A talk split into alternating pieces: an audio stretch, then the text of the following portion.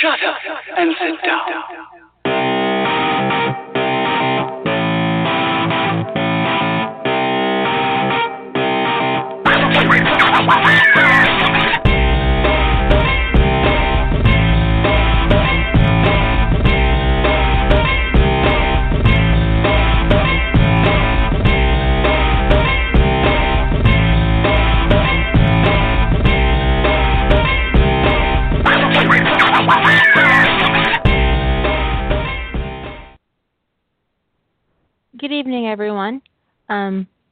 Sorry for the for the short time on um, notification. I just was suddenly in the mood to do a podcast, and asked Jilly if she wanted to talk about creativity, and she said yes.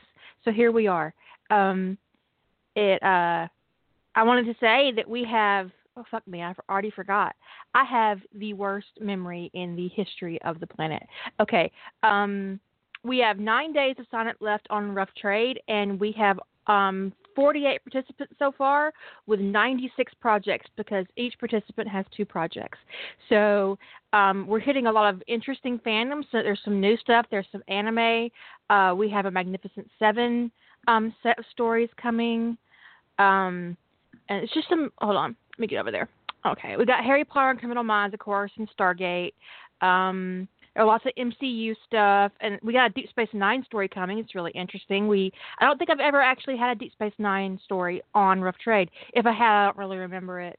Um, uh, some Buffy stuff, uh, but lots of Harry Potter and MCU, and um, I think some. Uh, there's some Anne of Green Gables coming. That's pretty interesting, um, and different, something new. Um, and some anime stuff, Gundam, Gundam Wing, and um, some others that I can't pronounce. and uh, so, yeah, we're going to have some fun with it, and it should be really interesting. And um, uh, hopefully, uh, and Lady Holder is going to be doing King Arthur, uh, which she's done King Arthur before um, in the past on Rough Trade, so that won't be a um, a new fandom for her or this challenge, but it will be just um, interesting overall. So, uh, oh, we got some Dragon Age Dragon Age Inquisition. Um, I don't actually read any of the anime fandoms, so I don't know um, how popular they are, or even honestly what they are. Uh, so uh, uh, it'll be interesting. It'll be really interesting. I'm gonna get Jilly on the line here. Um, find her. Yeah, that's her. Okay. I uh, recently um, I bought these um, these these uh, these cheese and prosciutto ham uh, roll ups at the store, and I am addicted. I'm like bragging. It is not good. It is not good. It's not good because they're um well they're pretty high in fat, but they're really low in carbs, and I'm on a low carb diet, right? And prosciutto is oh my god. it's like the sexiest meat ever. it is just really good. I was like, I don't even know what to do with myself, and it's getting this really soft Swiss cheese. Holy shit! On the really list good. of sexy meats that I can't spell, it's right at the top.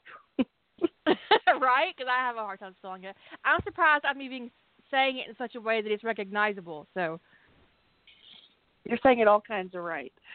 Um, so I have the chat room. I have the. I'm kind of like stuck in bed right now, um, but I have the chat room up on my tablet. So I'm reading the chat room, but I will not be trying to type on my tablet. That's just insanity.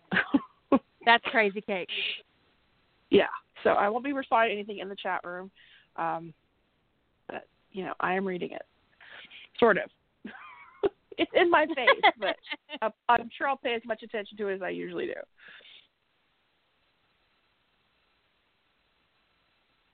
Prosciutto was actually very expensive, but at Kroger, and I, there's another Kroger type. They, it's a different store, but the same store on the West Coast. What's it called, Lady Holder? Um, because she goes to a store that's owned by Kroger. They're um, Fry's. Fry's. If, if you have a Fry's or a Kroger, it's private selection. Don't get the Boar's Head because the Boar's Head is twice as cheap and um, expensive, and you only get half. Like um, there, Boar's Head was like five prosciutto and Swiss rolls for five ninety nine. I got ten for five fifty nine uh, when I went to the store brand. And they look just as good, and I assume they taste just as good because it tasted amazing. so Willow's saying Fred Meyer, Fry's, got Albertson, maybe Kroger. Just just check your store brands and and, ch- and try it out. It's awesome. It's very high in fat though. Um, um, it's a private selection brand, so um, but yeah, it's it's very high in fat because prosciutto is a very fatty ham, but it is delicious. And I can have fat. I can't have all the fat I want, but I can have more fat than I can um, carbs. Let's put it that way. It's very lovely. I make this prosciutto wrapped chicken. Um, ooh, in a little white okay, wine the sauce. people, Mm.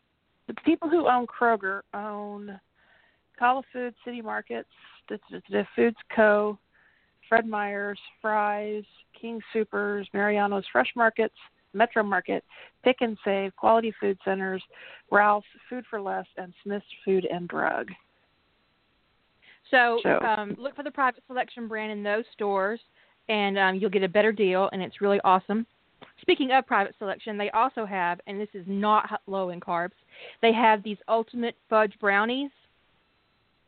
Holy shit. I can't even. I'm like, what? it is unreal. Unreal. Very good. Of course, I can only eat like half of one of those a week. Like, I can't half of one of those brownies. Yeah, yeah. I was like, week. where are you sticking that many carbs? well, um, like okay, so half a brownie would be twenty-two carbs, um, of which nineteen of them are sugars. I'm only allowed fifty-one sugars a day. So if I if if I hit one of those, um, half of one of those, I have to like, I have to exist on meat and cheese the rest of the day. but it's worth it. It's worth it. It's worth it to add to your food budget.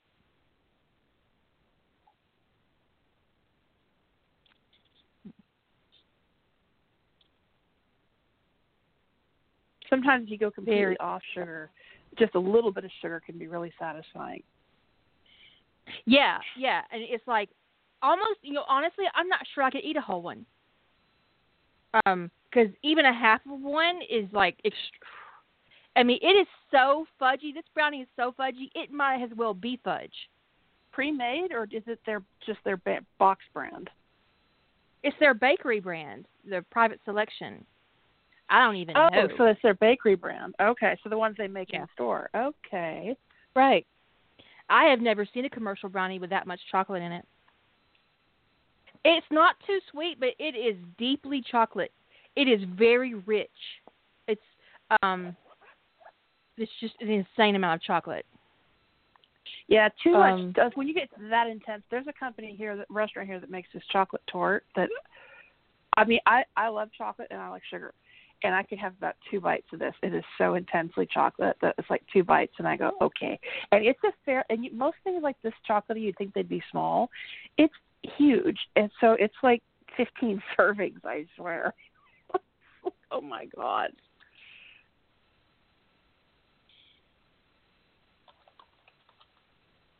I love chocolate.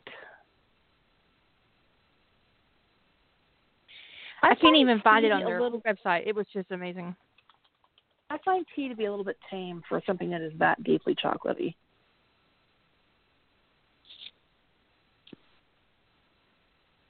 No, they're not ice. she even got- I, yeah, no, not that one. It's a different brand. Um, it's a different version. Um, it's it's not an iced version. If it was iced, I would probably be able to eat like a tablespoon of one. It would be like no, it would be ridiculous. But um, they're fantastic, so I highly recommend them. I should. I think Kroger has a very good bakery section. They have really nice breads. Um, they have a they have a rosemary and olive oil bread. Make you want to slap somebody. It's so good. And I'm a big fan of car. I, I'm a carbaholic. I love bread. It's my favorite thing. But I'm being good. The, the, And my blood sugar right now is for 104. I'm I don't miss bread because I don't take I haven't taken bread out of my diet. I am monitoring how much bread I have, and I am monitoring my carbs, um, just because it's just good stuff. Oh, gluten free hurts my feelings, girl. I can't even. I'm so sorry. Um, but we're going to talk about creativity and um, fostering creativity amongst um, your writer friends and um, beta and alpha and writing challenges and like rough trade and just we're just gonna talk about that tonight. So um, everyone got the food topic before I make everybody go get snacks and leave the chat room. no, there's like four in a box and um, they're cut already. Pre- um, they're pre-cut, and um, on the website I already looked for Kroger, uh, but uh, it was stunning, an amazing find. I highly recommend it if you go over there and go over to the deli. Um, but uh, if you have impulse control problems, don't buy them because. because one of those is like 50, it's like 47 grams of sugar, one, and no one needs that much sugar in a single setting, whether you're diabetic or not. That's just a huge amount of sugar. So, um, so be safe, be careful, take care of you. You know, I found out that this fruit bowl I get was getting at this this place that I loved. Um, I still love. But, I mean, it's basically all fresh fruits and it has a little bit of sorbet and stuff in it. It's 200 grams mm-hmm. of sugar, carbs, yeah. 200 grams. I about stroked out. it's like nobody needs to be having that many carbs in this one sitting. Well, fruit is a is a is a great complex carb, um, but it is still a carb. I mean, and fruit is better than a candy bar. If if, if you're going to have a sweet, pick an apple over a Snickers okay? But acknowledge that an, an, apple has a certain amount of carbs and a certain amount of sugars depending on how big the apple is and what kind it is. Um, and that's very important. Grapes are terrible. I mean, I love grapes, but they are terrible. They're you get as much sugar in like 10 grapes as you would a whole apple. And who can eat just 10 grapes? Well, if they're not very really? good. right, but why would you buy not very good grapes? no, 10 actual grapes, not 10 ounces. 10 actual grapes. That's how it's like it's a ridiculous amount of sugar. There's a reason why grapes are used to make wine. yeah, it's terrible. So fostering creativity, you know, the funny thing about fostering creativity is that I think that it kind of like if if you start it at like figuring out how to do it for yourself, it sort of it's easier to help do it with other people. And I think sometimes we're not very good at figuring out how to do it for ourselves. Um, like we don't easily identify the things that get in the way of our creativity. Do you know what I mean? Um, mm-hmm. I think I don't know. Maybe we just don't look at it, or like I know like my writing, I tend to write dramatically less when my parents are around. Um, if I'm writing at all. It's sometimes I'll do some, but it's not it it it, it dwindles from writing almost every day to writing maybe once every two weeks. Um wow, do you think it's um the stress I mean, do they stress you out or well, I think part of it is that um, there when I if I try to write and when I'm not like in my room, um, that it's a few things. One, they interrupt me a lot, a lot, a lot, mm. um, and the constant interruptions. It's like I'm trying to write, and it's like not um, something that the people leave alone. Um, and the other thing is, I don't like people looking over my shoulder. It's not because I'm ashamed of what I'm writing, but I just because that that I don't has like nothing it either. to do with it. It it it even if even when I'm working on stuff, even when I'm working on stuff for work, I don't like people looking over my shoulder as I'm writing. Even if I'm just writing an email, I just don't like it. Um I've never liked it. It feels creepy to have somebody like literally. And um my parents tend to and I can get them to stop that, you know, but it seems it comes up quite a bit is I'll find somebody reading over my shoulder and I'm like, What are you doing? can I help you? Um, and I think that it's Get out just- of my just face. kind of yeah. I think it's just a little bit of like I just kind of like there's this thing just kind of like starts shutting down, but there's also the whole, you know, ongoing fight with my family about the validity of you know fan fiction. Um, Mhm. So there's if I'm writing, there's the, que- the question will inevitably come up: What are you working on? Is, and then if I say, oh, I'm working on a story about this, they'll be like, Well, is that original or fan fiction? Well, why does that matter? So the Why next time it comes up, don't don't tell them the content. Say, I'm doing something that makes me happy, and then try to watch them invalidate your happiness, and see how that works out for them. No, I'm serious. I am. I mean, I know it, it's funny to think about it, but it's a serious thing because what they are doing is that they're telling you that something that makes you happy is invalid, and that's ugly ass behavior, and it needs to be addressed. Yeah, that's true. And it's it's true. I don't need my parents to read my porn, but I actually write very little porn overall. The the percentage of my writing that's porn is is tiny. Yeah, though I'm most of my stories have sex in them. I mean, most of my stories have sex in them, but sometimes there's long stories that have one sex scene. I mean, I have one story that has like one 700 word sex scene in it, and it's 60,000 words. So that's not a high porn percentage, you know. So it's not like I'm worried, and and, and I don't tend to write porn without people even in the room. So um It's honestly none of your. is- It's it's honestly none of their business. Um, yeah, uh, the, the creative process is an individual process, and when you're ready to share it with somebody, you're ready to share it. And if you're not ready to share it, they don't have the right to intrude on you. It it becomes an act of consent. You're not consenting to share what you're doing with this person, whatever this per- whatever whatever you're doing. And so they are intruding on your personal space and violating your intellectual space. And they're doing so in a way that is in it's it can be deeply uncomfortable. Like I had a woman do that to me in the um cafe once. She was she was sitting close to me in a, at a different table, obviously, um, because no one's invited to sit at my table. I have a two person table that I sit at, and no one sits with me. It, it, it's a thing. My own mother does. She sits at the table next to me. yes, my table. No, no one sits at my table. It's it, it's a thing, right? So, um, and everybody knows that. And this lady was sitting in this place my mother normally sits in, and my mother does not read my computer screen. Number one, she'd have to get out her her um, TV readers, her TV glasses to be able to read my computer screen, and I would notice.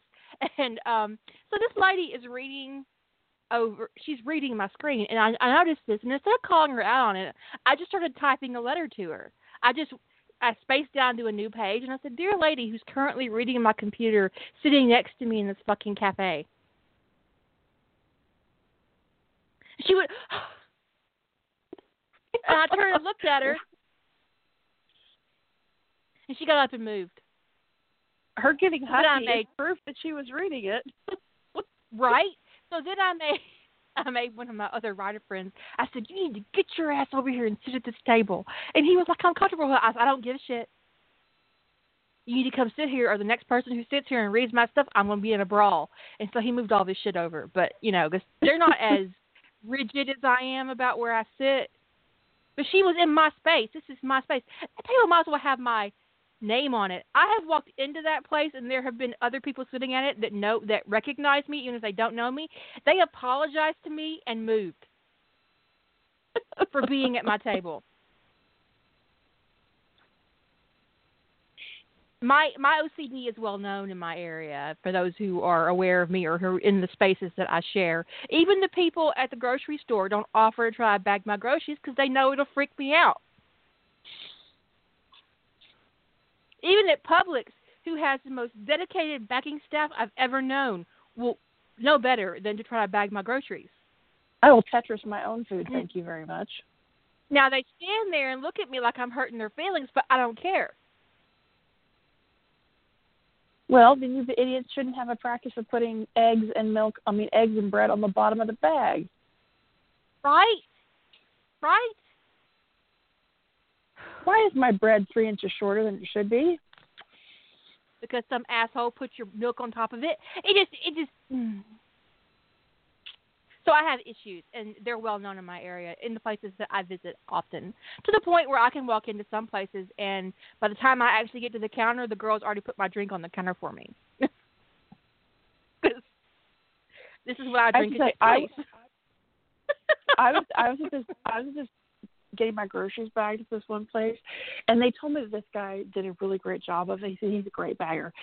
I don't know what they mean by great. If they mean he manages to pack a lot of shit in a bag, which I think is what they mean, but he put Yeah, like all of the canned all the canned stuff, all of it, in one bag. So I had one bag that weighed like two pounds and one bag that weighed like thirty. it's like no, That's not how you do that. no. But even if it was how somebody does it, that's not how I do it. And it doesn't matter how anybody else likes their shit packed. This is how I like my shit packed. Well, it's like people putting produce in with raw meat. Are you kidding me? Ah, Where did you learn to bag? I have two. I bring my own bags, number one, and I have two bags that are specifically for. One's for raw meat, um, and I have one that's just for chicken. You can only put chicken in this bag. And then I have one for pork and beef. But I separate out my chicken because sometimes the chicken packages leak. I have issues. Uh-huh. Well, it's I'm just leaking chicken is a big deal.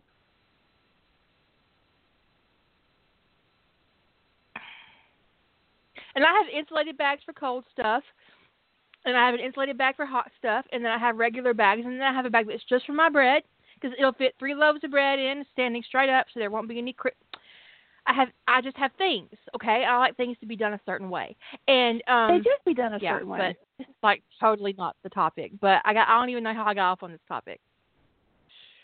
It doesn't matter. But Oh, so, the reading over know, the shoulder. So anyway, reading over the shoulder.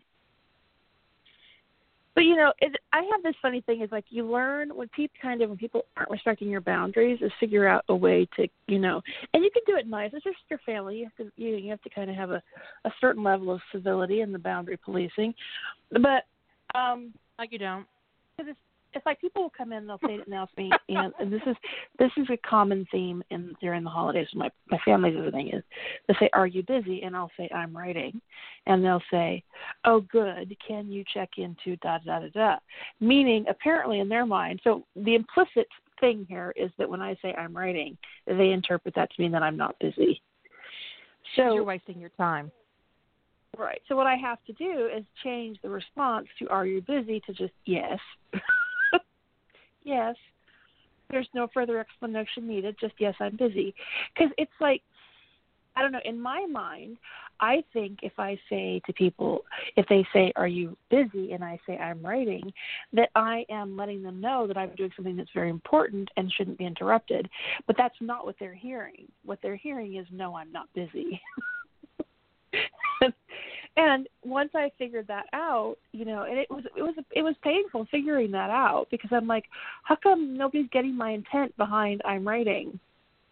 Um, and now I should just say it differently. Are you busy? Yes, I'm busy.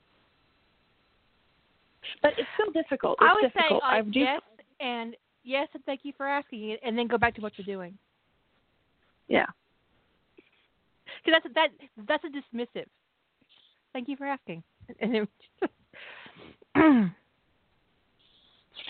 But it can be difficult especially it's very difficult for me to um so i also do a lot of more um a lot, lot more like plotting and story planning and stuff um so i do try to Mhm. find if i'm not actually feeling like i can really sit down and dig into actual writing i do try to do other stuff um but it just it just kind of depends I like right now being stuck in bed i'm not doing a lot of writing, but I am doing a lot of plotting and timelining and stuff like that because um which is all part of the writing process, it's part of being creative, but sometimes I'm just kind of like itching to you know, get my fingers moving.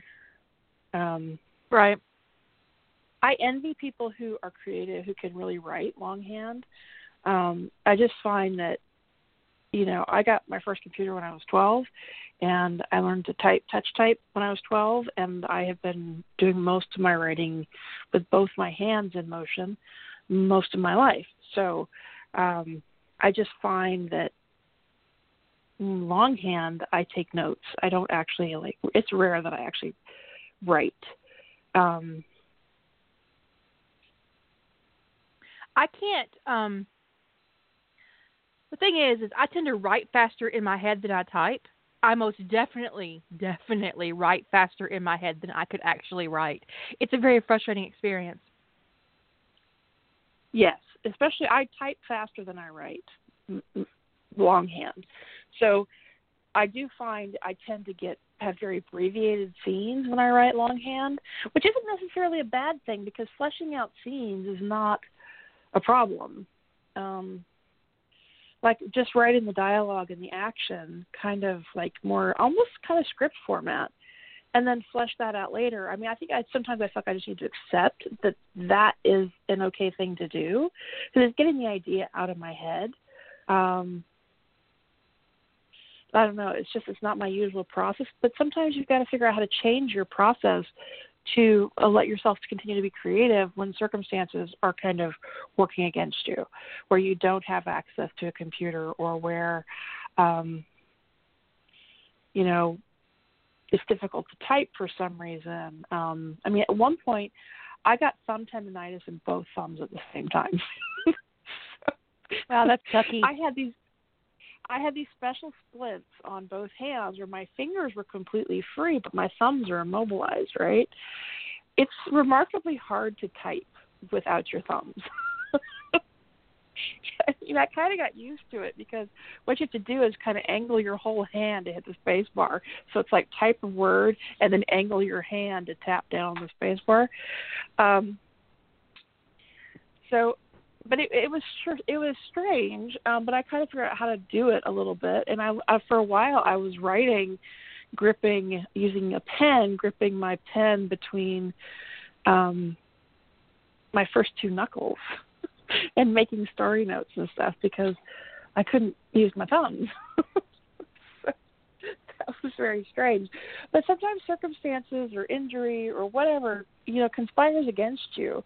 And, you know, it's like how do you continue to foster that creative part of yourself when things are things aren't aren't cooperative, when life isn't cooperative, whether, you know, because there's different ways to satisfy that creative part of yourself and be engaged in the writing process without actually putting words on the screen whether that's doing your research and reading, um, reading, making timelines, bookmarking stuff to come back to later. I mean, there's stuff you can do to keep staying engaged with that creative part of your brain and feeding it and exercising it, even if you're stymied in some other fashion. And there have been times when it was just I'm a talking to other technology whore. I have to have a computer or I have a little portable keyboard, a foldable one that I use that I can type on my phone or my Kindle that I bought off Amazon. Um, I just can't not right. I do. I do. Um, when I when I need to. Um, um, I mean, I've got key- keyboards that I can use with my tablet, but I actually remarkably difficult to do when you're in bed, um, when you have to be lying Right. down. So that doesn't really working. Um, but I have, you know, I, I actually have always done plotting. I plot better on paper than I do on the computer. I don't know what that is. There is a little bit of dis- weird a disconnect there. Yeah, I I plot on paper and um I write on a computer. It's just the way my brain is. Um so, you know, but I accommodate cuz I I I'm no no stranger to injuries and being stuck in bed, so I have my, you know, um pressurized pens that allow me to write in any any angle so that I you know, I can lay in bed and make notes and not have to worry about my pens not working. Um yeah, you just find you just find ways to get around because I consider all that research and plotting to be part of the writing process, right? So as long as you're engaged in that, I at least feel like that that part of my brain is not. I'm not cutting myself off. Still, it's difficult at times when I really want to be writing and like life is not cooperating with me. And you know, I can't get the time, or you can't get the space, or you can't get the privacy, or you can't get the quiet. Whatever it is, it just can be very difficult. And um, you know, I can put on music to block out noise, but the only issue with that is if I'm not in a situation or an environment where I'm comfortable, I don't want to block out the noise. So, so it's just, just and I know a lot of people have this issue of life is in the way of being creative, and it's like, well, how do you get around the things that are in your way? How do you nourish and feed that part of you? Um, when when when things aren't when life isn't cooperative and there's there's sometimes that is just staying in in part of a writing group and helping other people sometimes you know being somebody else's sounding board um is a way to nourish your own creativity because you keeps that creative part of your brain going when you don't when you can't do it in your own environment in your own space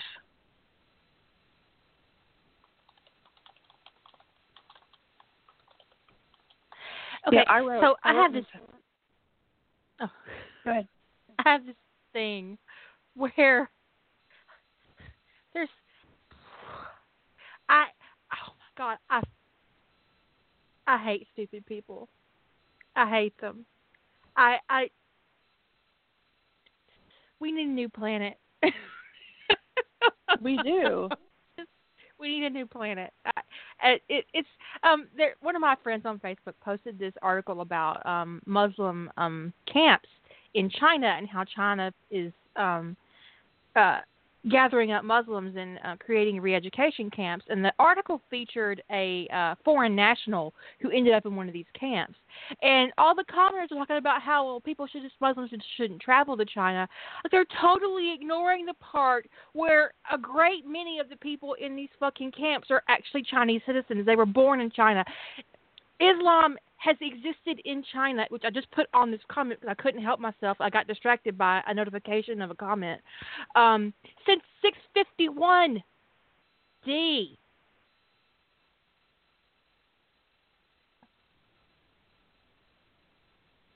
I'm just. I'm gonna have to get Facebook off my computer. Just, just, just close it. I just, oh, I can't fucking stand stupid people. Fucking the Facebook Facebook has been there's been some epic stupid coming across Facebook lately. It's just like where is this coming from? And from people that I think are you know, I like to think that the people that I'm friends with, you know, I, I always want to think they're kind above, and so every once in a while they blindside right. me with like, "What is the matter with you?" They're stupid and unfriend. This is this is my friend's friend who's being a a, a pig, who um who said it was a shame that China just couldn't line these Muslims up and shoot them. I'm not kidding. Oh my and god! So when I got the notification out of the corner of my eye that there was a comment to this thread, I clicked on it because that's a habit, right? Mm. I got so instantly outraged that my scalp started to tingle. Yeah, that's horrifying. But the, th- but the main horrifying. threat about it is that they, the, the idea that they don't understand that China is actually imprisoning their own citizens, that there are Muslims born in China and have been in China since the 600s. Not the 1600s, the 600s. It's not new.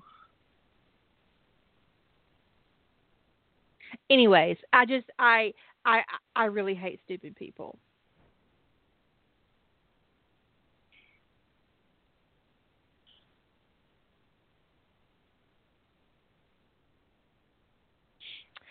So I turned Facebook off, so I want uh, I want to look at it again during the podcast. I don't even know why I have, still had it up.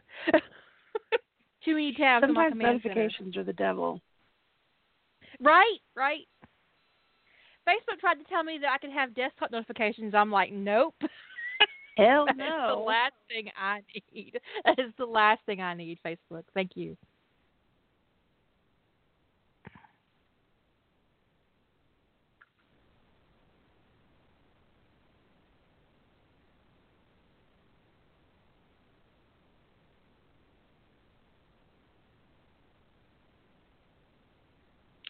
So yeah, we need a new planet.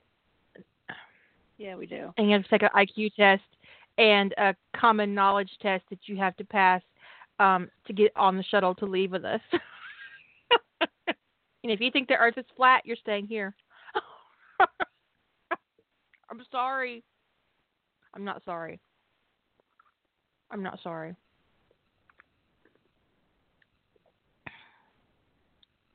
We'll make allowances for people who can't take the IQ test for physical and mental disabilities, but the actual people who walk around every day who, think they're normal, they're going to have to take an IQ test. or at least a basic logic and reasoning test. You know, I have Right. I don't remember I had made a comment about something related to some an idea or something and somebody immediately responded with it was something along the lines of, "Oh, these you must have read these stories. This person, these two, these people have explored that idea." And I said, "You do realize that basic logic isn't an idea, right?" this is a logical conclusion drawing a logical conclusion is not original storycraft. It is just a logical conclusion.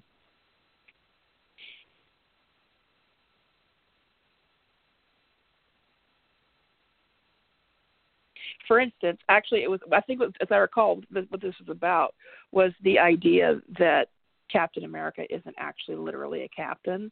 That that's not plausible you can't actually field promote somebody that high, assuming he was actually still in the army.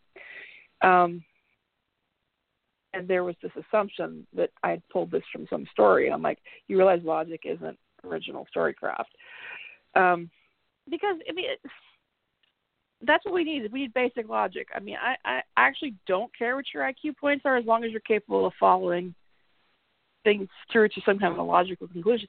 But I, I don't think people actually understand logic anymore. I, I mean, did we did, he, did we stop taking logic classes? I mean, I I guess that was taken out of schools as part of frivolous curriculum or something. I don't know. The only reason that my sister's kids can read a, a, a clock that isn't digital is because she taught them at home. That's just crazy. Just saying. My sister's kids are also learning cursive writing at home. My my mom's teaching them because it's not taught in school anymore.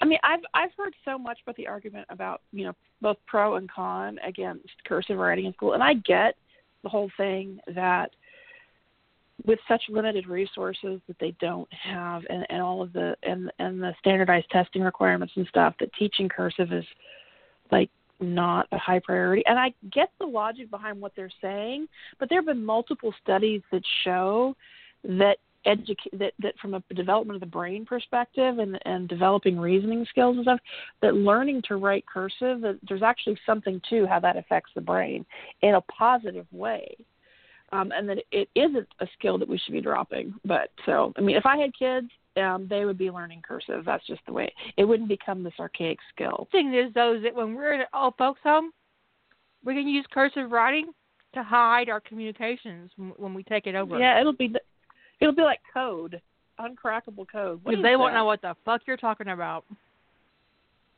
That looks like kind of like English, but I can't really make it out.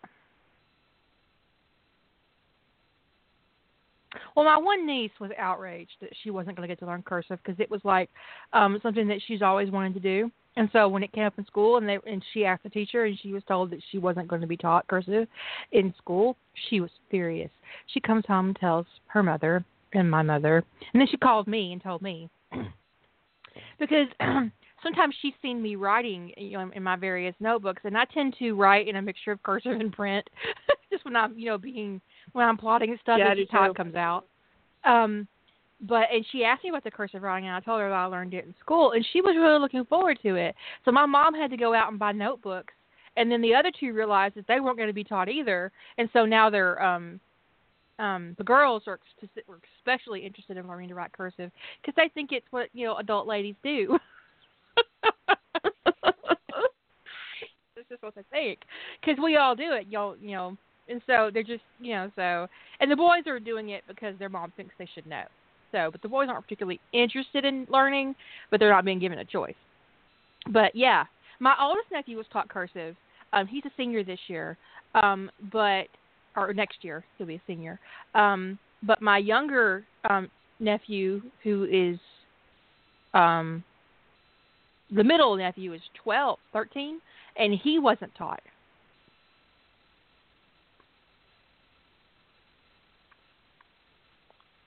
But the girls were That's furious. just crazy. That's just crazy.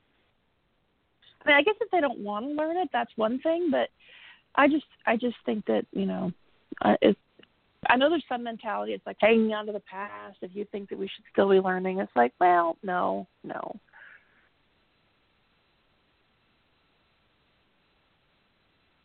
It's about I don't know, working your brain and stuff. Yeah, and it does work your brain differently. It's just like you, we you, we learn things differently that we hear versus things that we just see and think about. Which is, you know, there's been there, you know, the a whole idea of like there's been, um, I think he pitched me the idea that you know everybody should just be able to learn at home by themselves. I was like, um, hmm, you know, like just read their curriculum on a screen and do their homework. That Except kind of that not thing? Except not everybody learns better that way. Um No, no. I most people, most people don't.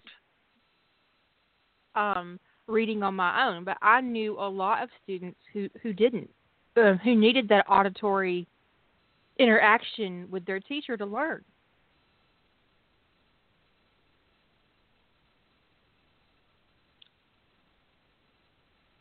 I absorb so I, I learn better when I read for myself, um, especially things that I take notes on.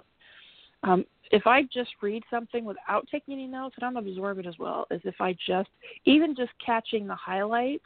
There's something about actually physically writing it out that processes it differently into the brain, um, and I'll I'll I'll work I'll remember it better. But it, while I'm doing that, the things I'm hearing there's like memory triggers. It all becomes very intertwined in the brain.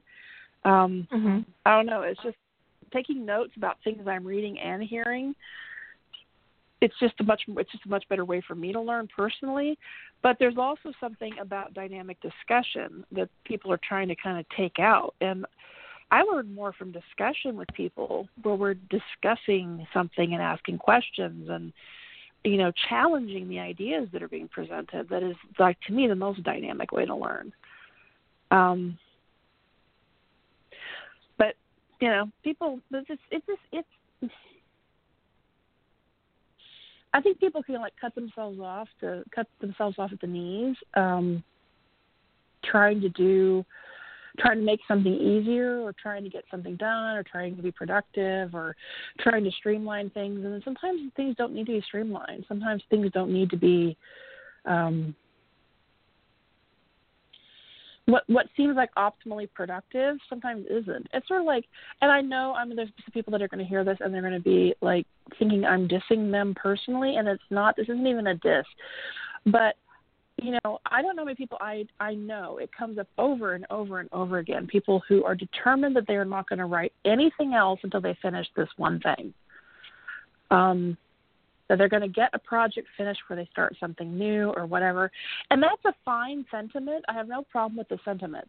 But I know so many people, so many writers who get into that mindset.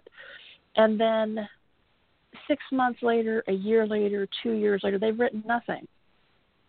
And they're sticking to their determination to not work on anything until they finish the thing, the thing, whatever the thing is. And the longer they go without finishing the thing and making any progress on it or writing anything at all, the more stumped it is, the bigger the thing feels like. And I just find that so counter. I'd rather have 3,000 WIPs and never finish anything than stop writing trying to finish one thing. Right? I do have a hundred plus works in progress, but I'm all and I, I also think that I happen to be very prolific in what I actually published my website. It's actually Yeah. 129. I, I I missed a folder. I had to update my counts and my um yeah yeah it was a thing. I missed a folder. Um, I would guess that my WIP Mm. count's about half half yours. Um, I don't hesitate. yeah. I- never hesitate to open a file and start something. I never hesitate on that.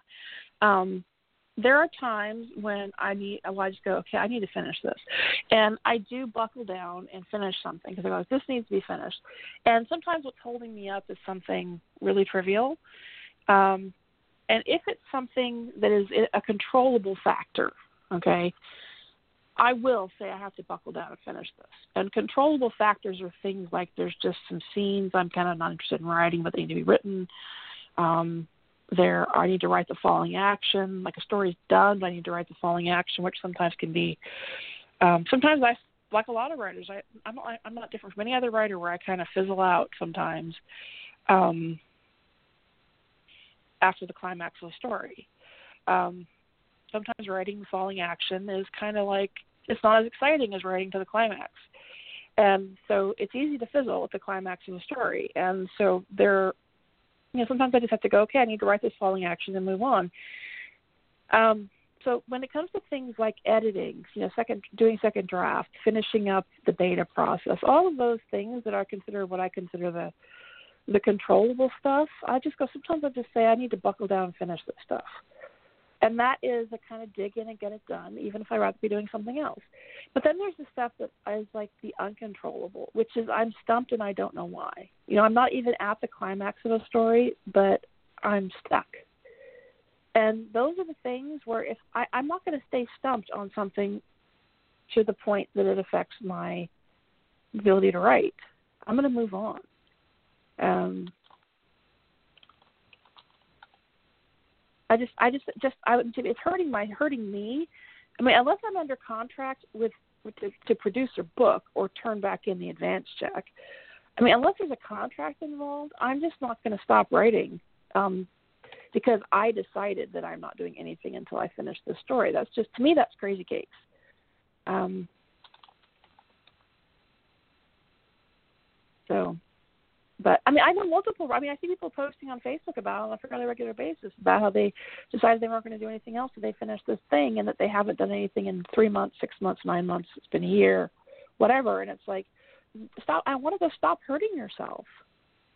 And that's what I feel like they're doing. I feel like they're hurting their their their own creativity when they stall out trying to finish one thing. I I think that I used to um when I was younger I would hide how many works in progress I had. I I, I wouldn't actually admit to the actual number because um in a lot of ways you you look at a big number like that because I have two million works in progress. Uh, I mean two million words in progress. Two million sixty seven thousand something words in progress. Um and um you think, okay, well that's kind of like a failure, right? But it, to me, it, it's it's not a failure. It's um, it's my process. I I I stopped putting unwarranted value on the words the end. Getting to the end is is great, but it's not more important than the journey that you take to get there. Yeah.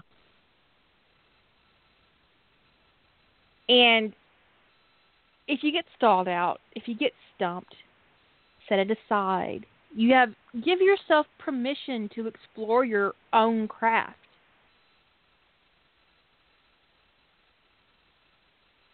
Or if you need it, take my permission to explore your own craft. You don't have to stick yourself on a single work in progress for a year if you're stuck. And this is actually one of the reasons why it's not a good idea to to post a work in progress in public, um, because if no one's seen, it, because no one but Lady Holder has seen the vast majority of my works in progress, so there's no one you know bitching on me about it. And the stuff that I put on EAD is um, it is what it is, you know, and uh, it will eventually probably be completed, and it, that's um, it's um it's me. It's it's it's my stuff, and I'm gonna do me, and I don't have to make anybody else happy on that front but myself. That's right. because it's your process, it's your creativity, and you've always said you write for you. And the truth of that is in that you have um, that you have all this stuff that you're willing to explore these ideas that nobody's ever seen, and a lot of it nobody ever will see because it's for you. Right. It's for me. And I think that's important for you to to um for me specific, specifically to say, okay, I'm, I'm gonna I'm gonna explore this idea, and I have ideas that are. I mean, I have projects that easily have 100k written on them that no one has seen, um, because it's not something that I'm sure I want to share. And that's your choice, and it is a valid choice. Writing something, even finishing something, you're under no obligation to share it.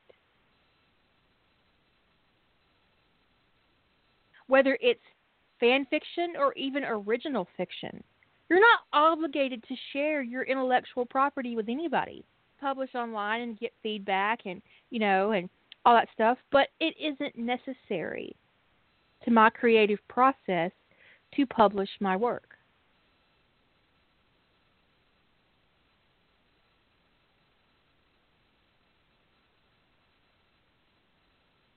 Which is why, if you're creative and you have stories in your mind, and you are prohibiting yourself from working on them because you haven't finished the thing that you're blocked on, you are you're cutting yourself off at the knees. I mean, you are you are hurting yourself. I mean, I actually think you're more likely to come back and finish that thing if you let your brain go to do something else for a while. Because sometimes we're blocked on something because we're too in it too in it. We need some distance. Um, I mean, I honestly probably have more words in process than I have finished on mine. Um, I would say my works in progress quite a bit outstrip what's actually published, and I'm close to a million words published. So, um, but I don't. I've never even thought about that being an issue. Um, I never think about. I never think anything about. I mean, there's so much stuff that I wouldn't even. There's stuff I went looking for something one day and I couldn't find it because I couldn't remember what weirdo working title I gave it. Because if a title doesn't present itself when I in- initially open the file, I will give weird working titles. And sometimes my weird working titles don't carry through in any kind of meaningful way. Um, like it'll be like something a working title like weird thing I thought about on Tuesday. Well, believe me, when I'm going back a year later and looking for the story where, you know, Tony comes online in Somalia, the weird thing I thought about on Tuesday is not the working title that helps me find that. Um well, so I do that helps like, me with that because I have that problem too, and I do have a lot of works in progress. Is I separate my works in progress out by um, uh, by fandom, but I also separate them out by uh, trope or genre, whatever you want to call it. So I have a folder of Harry Potter fics um, that are time travel, it, um, and then I have a folder of Harry Potter fics that are post-war AUs. You know, that way it would be easier to look through, say, 10 stories about time travel than it would be to look through uh, 129 works in progress. Yeah, I have. I I never considered sub doing it by genre. That's a good idea because um, I just sort it by fandom, and so um, Mm-hmm. and I didn't even used to do that. It used to be flat. Um, it's either a work in I, progress it's really helpful finished. for me to do that, especially with a Yeah, fandom where I have I- a lot of work. I don't do it in every fandom because I don't have a lot of works in progress that are in, say, Teen Wolf. I have one, so I have a Teen Wolf folder with some pictures in it and one document. You know what I mean? But Yeah. I have a fuck ton of Harry I think- Potter I works think- in progress. Probably once I get more than ten works in progress in any kind of fandom, I probably need to start parsing Yeah. them out. But because I have, I'm up to more than ten in Teen Wolf, so um, you know, I'm at the point where I have to go through almost all of them if I want to find something. So, um, thing in life more and more and more is about balance. You know, and we say that a lot. It sounds trite and cliche, but it's like figuring out how to how to balance. What does balance mean in any given situation? Because sometimes you do need to finish something, right? But forcing yourself to finish every single thing before you move on to the next thing um that's not very balanced to me at least not in my process if if you're the right kind of writer who can start a project and finish a project and that's always the way you work and you never get blocked good on you. That is not me. It doesn't work for me. And considering how many writers i know who get blocked trying to finish a project project i would say it's not even the majority. Most writers don't do that. They don't just work on a project finish it and never have a problem.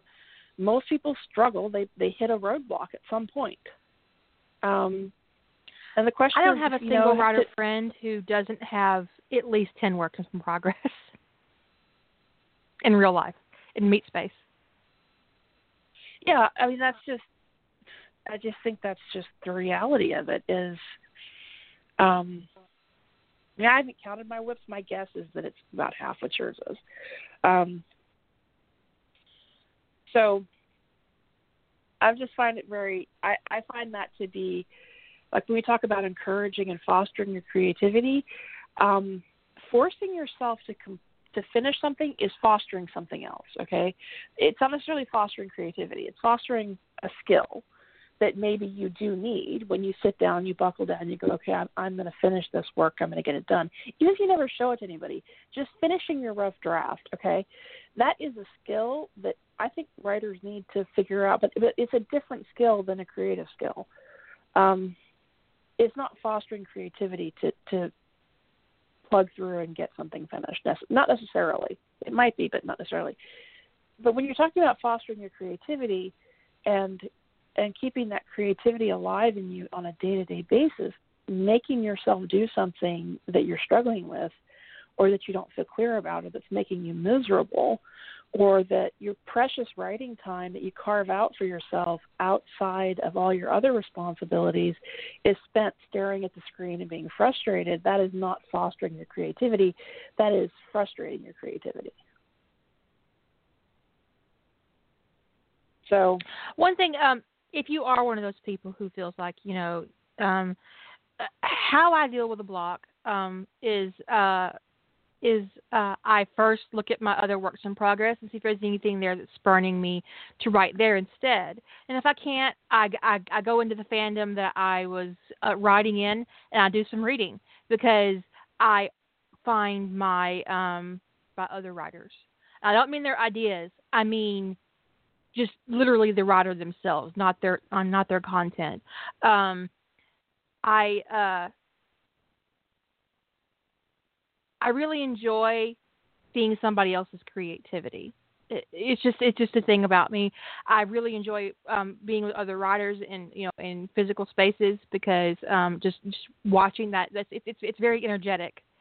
Um, and when you when you're in fandom, the closest you can get really is to head over to an archive and and just see who's you know who's posting and and who's active, and it, it can be you know okay okay, look at you girl, that's a hundred k. I need I need to go right. Which is why I have to say um, that looking back on it, the most fun I ever had in a rough trade challenge is when um, this this hussy um, come busting into my challenge and laid down 180k, and I was like, who who who is this creature? Who who who is this? Um, it was Jilly, by the way, if you guys didn't know. Um, and because she really her her amount of creativity really spurned my own. And i wasn't even reading her story. I didn't have time to read her story until after the challenge was over. Um but i was seeing her post and like looking at her her work count and i'm like what? And it really really ramped me up. And that's what i mean by finding other writers um very um very inspiring is uh their um just watching them move in a writer's space like rough challenge is is is very inspiring to me all the posts Yeah, coming I- in and it's just, it's just yeah, there have been days when I have been like, oh, I don't know if I can get any writing done today, and I'll see somebody.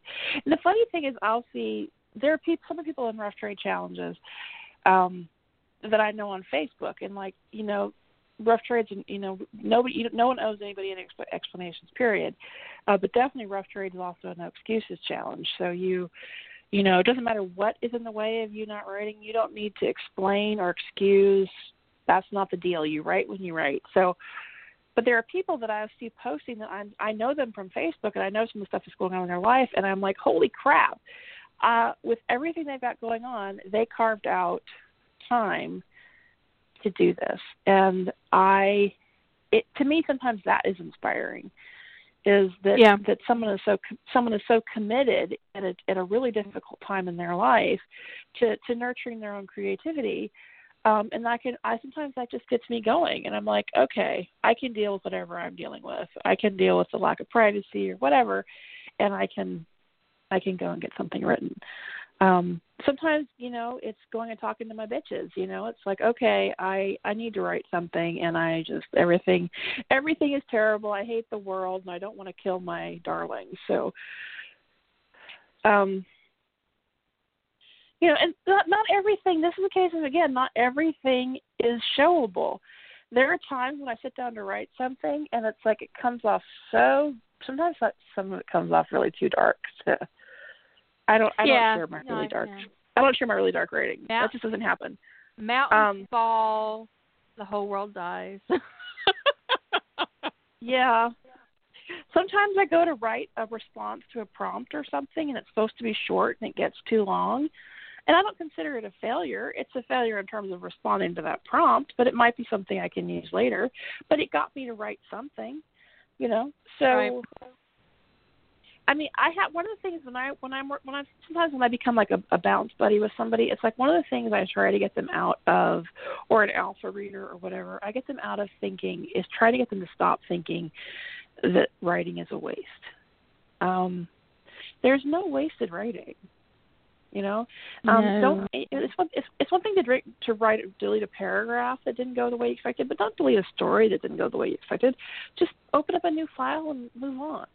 You know, you've learned a way you didn't want to tell that story, but in two years you might go back to it and go, "Oh, I like that." Um, hmm. No. Okay, I got something to say about that, but I'll come back to it. Um, so there is, you know, you just you, there's no there's nothing wasted. There is not a word wasted that you've ever written. Because even if you had to backspace and delete it because it wasn't the right word for what you wanted to convey, you you figured out a way not to say it. There's just there's no no time that you are spent writing that is a waste. And like that quote uh, is, you know, you can edit you can edit a bad page, you can't edit a blank page. Um, motivation versus inspiration. Somebody mentioned that in the chat. The battle. Action precedes motivation. Okay, that is just a truism. Is you, you the more you do, the more you're motivated to do. Um, and inspiration actually often is not doesn't doesn't get people motivated because I so there have been times when I've been extremely inspired, but it doesn't get me up and at the keyboard and doing the labor. Um, sitting down at the keyboard, sitting down at your computer, or getting out your your piece of paper, there's no magic. It is an act of will. You decide to do it. There's no motivational magic. There's no inspirational magic. There is nothing. It is an act of your will. There is no muse prodding you with a pitchfork. It is just you and your decision that you are going to do something with your creativity in that moment. It doesn't matter what your creative pursuit is. It is always an act of will. It's you. It's you. It's, it's you at the steering wheel, deciding to pick up your knitting needles or get out your cross stitch project or open up a new document. That is your choice, and you have to make that choice. And there's no motivational magic or inspirational magic that anybody can give, no magic wand that will get you there.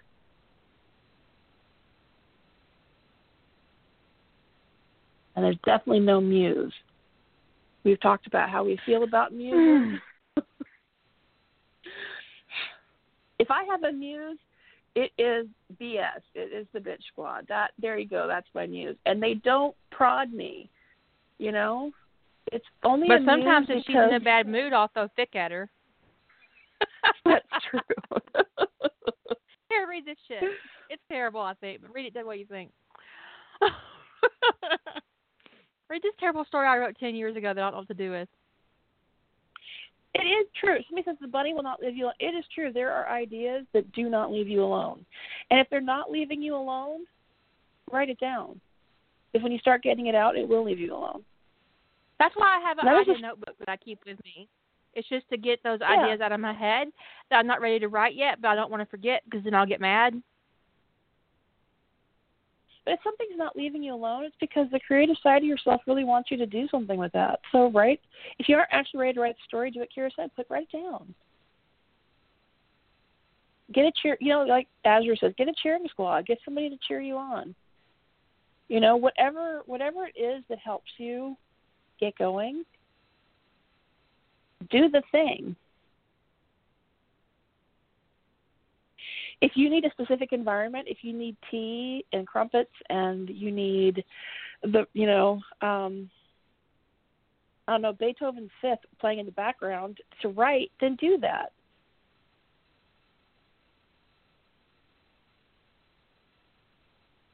Do whatever it is music. that you've got to do.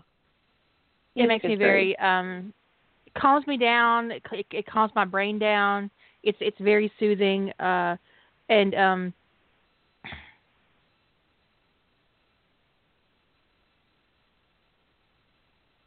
process is Sometimes- your process, whatever your process is, and um, some people can write porn in a Denny's. I I can't personally, but if that's your process, Lady Holder. yeah, I can't Um, write anything in a Denny's. I tried once, but I can write porn in a cafe as long as some lady isn't sitting next to me in my business. Yeah. I mean, you, you you if this is the case if you do you, but don't undo you. And I think that's what that that's the thing about fostering creativity is don't um don't get in your own way. I mean that that is that is a trite saying that is very true. Is you got to get out of your way. There's nobody who throws as many roadblocks in a writer's way as the writer themselves. But also, With- let's talk about challenge environments like rough trade or you know big bangs or, or just whatever, whatever they may be. Um, don't force yourself into somebody else's box No. Because you think it's popular or you want to be a part of something. Rough Trade is a very very cool challenge environment. It's not for everybody. And I acknowledge that. I it, can be very nerve wracking if if you have issues with anxiety. It might exasperate those um, your anxieties. And, and acknowledging that in yourself is not a failure. Um, managing your um, your anxiety or um, whatever issues you may have in regarding to posting in public or rough draft or whatever it may be, managing that in a healthy way is just about you taking care of you, and that is fine. But don't force yourself to do something like rough trade or a big bang or um or any other kind of um writing challenge that you might come across because you think you should. I like I I like the to me rough trade and bangs are on the opposite end of the spectrum. Rough trade is a Mhm. creative, dynamic uh, an environment about the conception of the story. Um, it's not about finishing it. I mean, if you finish it, that's great. But I mean, we don't have a cycle for editing and art and all that kind of stuff because that's not. It, it's rough draft. Um, so it's Someone suggested that once, and I giggled a lot. That's not what it's about. I was like, I don't think you understand what's going on at Rough Trade. A lot of people coming into No. Rough Trade new, um, as, either as a reader, as a writer, can can find um, the environment intimidating or or weird. I had to explain to somebody on Facebook the other day what Rough Trade was.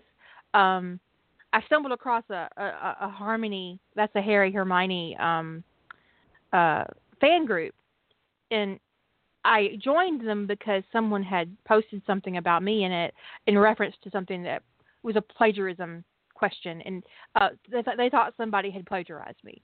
The the the person didn't. Um, they were just heavily inspired by me, and that's fine. Um, Whatever gets you through your story, man. Um, and I had to respond to the comment saying, "No, they're not plagiarizing me. Please don't put comments on this person's story. That that's not what they're doing. Yes, they did take elements from my story, but it's not the same thing as plagiarism. Um, and uh, I got fangirled over a lot. I wasn't anticipating that. I uh, I don't think they actually expected me to be in the group, and so when I joined, I, I got approved immediately, which was nice. Um, and I responded. It, it was like several of them kind of lost their minds. That's very weird. a little embarrassing. Uh, but uh, so um, like the first time I ever appeared in my own chat room, and like this lady goes, "Oh my god, I can't believe you're actually in here." Well, it's my shit. of course I'm gonna be in it. it belongs to me. Anyway, it was weird. The group does not belong to me on Facebook, obviously, but um, it, it was just it was really um weird. Um, but I had to um, they had posted. There was another post a couple of days later. It was about my rough trade project that I'm doing for Harry and Hermione, which is Gravity, and um the one one person posted and said she can't figure out how to read the story and it was making her really upset. I'm like, there's nothing to read yet. That's not how rough trade works. So I had to explain how rough trade worked. And they were all, she was like, oh, okay, okay. so when you encounter someone that doesn't understand how rough trade works and you have to explain it, um, you know, just be gentle with them. They don't know. They're not trying to be demanding. Often, they're not trying to be demanding or aggressive. They just don't know how it works. So yeah. that was the point I was trying to make. Yeah, but it's a very different thing to be working on a challenge that is about the the conception of a fic because you really other than creating your art and doing your project file, which can be very vague, um, and your art could be nothing but a picture of your main character or just a black screen with the title of your story on it, a black image. You know, I mean, so you could be going into the challenge with almost nothing, um, with doing very little work, um, and it's it's the beginning. Um, whereas, and so your only firm date, the only thing that is firm is that start date. You know, April first, July first, November first. That's it. That's your start part. With a bang, the firm date, the first firm date, really is usually the date that your rough draft is due. So it's it's it's a story it's a challenge about completing something and taking it through the editing. And most of them i've ever been involved with require that you have a beta. So there is a expected to be an editing cycle. Um, and then at the end of it you get somebody who's supposed to read your story or at least read a synopsis of your story and produce art that is you know specific to what you wrote so it's a whole cycle about finishing something. And I find that there's a lot of contrast. It's very different, and I like participating in both. Um, but you know, the thing is, is that people can you can get into stuff like that. You can get into any kind of challenge, and there's an element of it that is uncomfortable to you or is stifling to you and if it doesn't work for you, you shouldn't do it. You shouldn't do it because somebody tells you it's a good idea. I could tell every writer that I meet that I think rough trade is a good idea, but if it makes them nothing but anxious to be posting a work in progress, then it may not be a good environment for them. I posted on Facebook. I'll be a little bit vague, but I post torture yourself. right. Please don't torture yourself to be in my challenge. I've done quite a few I've done quite a few bangs and stuff, and I posted on Facebook about pulling out of a bang, and I won't ever participate in it again. Um, and I'm not dissing the the the the bang or anybody in that when I say this, but there was kind of an unwritten rule, and the reason for the unwritten rule, um, and it may become a written rule now, I don't know, um, was because that doing a doing this thing that I wanted to do, um, and I'm not even the one who asked. Um, but it never occurred to me it would be a problem. If I had known it would have been a problem, you know, whatever. But anyway, um, that it would alienate readers if we did the same. I find mm. the idea of there being rules or consideration around reader alienation so stifling that even though I had two projects lined up for that that challenge, I pulled out because that is instantly it, it like shuts me down creatively. The idea that I'm participating in something, I don't mind rules to a challenge. I mind there being rules about alienating readers. Um, or rules added midway through the challenge. Yeah, that well, yeah. There's not a written rule. If there's not a rule about it, I should be able to do it. And to find out that there's a a, a sudden no, don't do this. Um, that's not okay. Especially over something really to me that was fundamentally it to, to me I found it fundamentally dumb that there'd be even be a consideration about this, which is why it never occurred to me to ask. Um,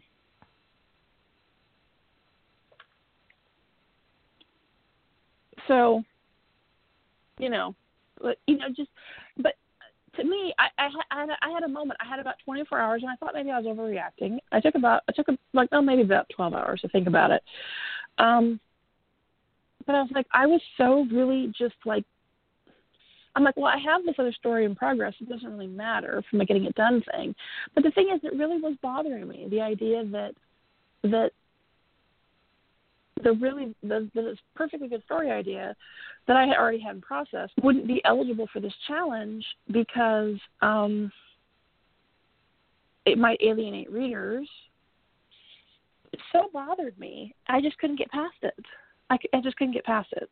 So, um, if if it had been anything related to, I don't know, some other reason that was legitimate to me, and I mean, the person who made the rule may feel like that was a legitimate rule, but it it wasn't. It. I just don't find you know, it was a rule about changing a character's name, and I don't find that to be a. a I just I just find it bizarre. So, yeah. Yeah, I just I couldn't. I was so instantly just like creatively put off. I was. I was really so put off by it but I was like, why would I want to submit anything into that environment? Where, you know, I just I wouldn't if they had if they if I had seen any rules that pertain to reader alienation, I never would have participated to begin with. Well, I used I got a that. lot of grief about rough trade at the very beginning because of my stance on it being a writer's environment and not a reader's environment. It How was like you. I had how really and, and there are people who felt that way and there are people who still feel that way to this day um I remember seeing a comment on Insane Journal, as a matter of fact, on um somebody had posted about being in rough trade and how um she had a difficult experience because of a reader who contacted her outside of the um, outside of the community through her email, and she withdrew from the challenge. And one of her um commenters had said along the lines of I had always had problems with the way uh, Kira ran Rough Trade until this, and now I realize why she does it. Uh, I'm like I'm glad you had to have a personal experience with your reading enjoyment being um, disrupted by an asshole before you acknowledge that writers have a right to be in a challenge environment without being abused. Thank you. I didn't say it, except for just now, but um, I wanted You're to. thinking it, yeah. I'm thinking it. But you know, it's like um, creating Rough Trade um, as the entity that it currently is today. It, it didn't it didn't happen overnight, um, but as the um, as the challenge expanded and grew, we had to make uh, I had to make decisions about how um, how I would allow readers to to to interact with um, the writers on the challenge. And a lot of times, I don't think readers really understand how um, distracting they could potentially be in the comment section. Whether it be nitpicking or asking questions. If a writer is spending a half hour responding to questions on her project file, how the hell is she going to write? She's working all day. I'm using a she because just because she, but it could be a he. She's working all day. She comes home. She's feeding her family or whatever. She's feeding her husband or dogs or babies or fur babies, whatever she's got. She's she's handling all that stuff. She sits down to write two hours. She spends thirty five, forty minutes responding to comments because people ask questions. She's got an hour left to write tonight before she has to go to bed and go to work the next. So when you're structuring a challenge, um, like originally it was just for Naked Nano, and you know your writers um, are going to have to write 1,700 words a day um, to meet their goal. Um, you don't want those 1,700 words they're writing a day being responses to comments or defending their work or or whatever. And so that's where that originally started. And then I started to realize that um, creating the challenge the way I did with um, with the rough draft, and um, it was opening up these writers to a very vulnerable circumstance. So I had to take a harder road as far as comments were concerned and abusive personalities. Um, and a lot of readers um, depend on their comments for their participation in the fandom, and we and we've discussed that before. Uh, and they did not like the strict um, the restrictions. And the first time I went hardcore on the rules for comments, I deleted over a hundred comments and banned four people from commenting ever again. And I'm sure they deserved it.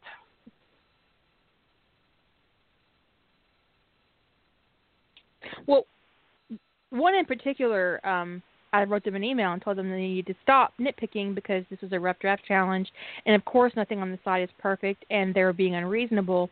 And she wrote back and told me I was a bitch for um, censoring her, and I told her to go fuck herself, and then I banned her. I deleted her account on Rough Trade. I banned her through her IP address. Um, and for a while there, whenever she went to the domain, she got directed to a YouTube video um, that was pretty rude. But eventually, I took that program down. So she might she can read on Rough Trade now, but she can't comment. She'll never be allowed to comment again. And every once in a while, I look for variations of her email address, and if I find her in the membership, I delete her. Yet another person who doesn't understand what freedom of speech actually is. Right. But I hope she's understanding the consequences of her actions at this point.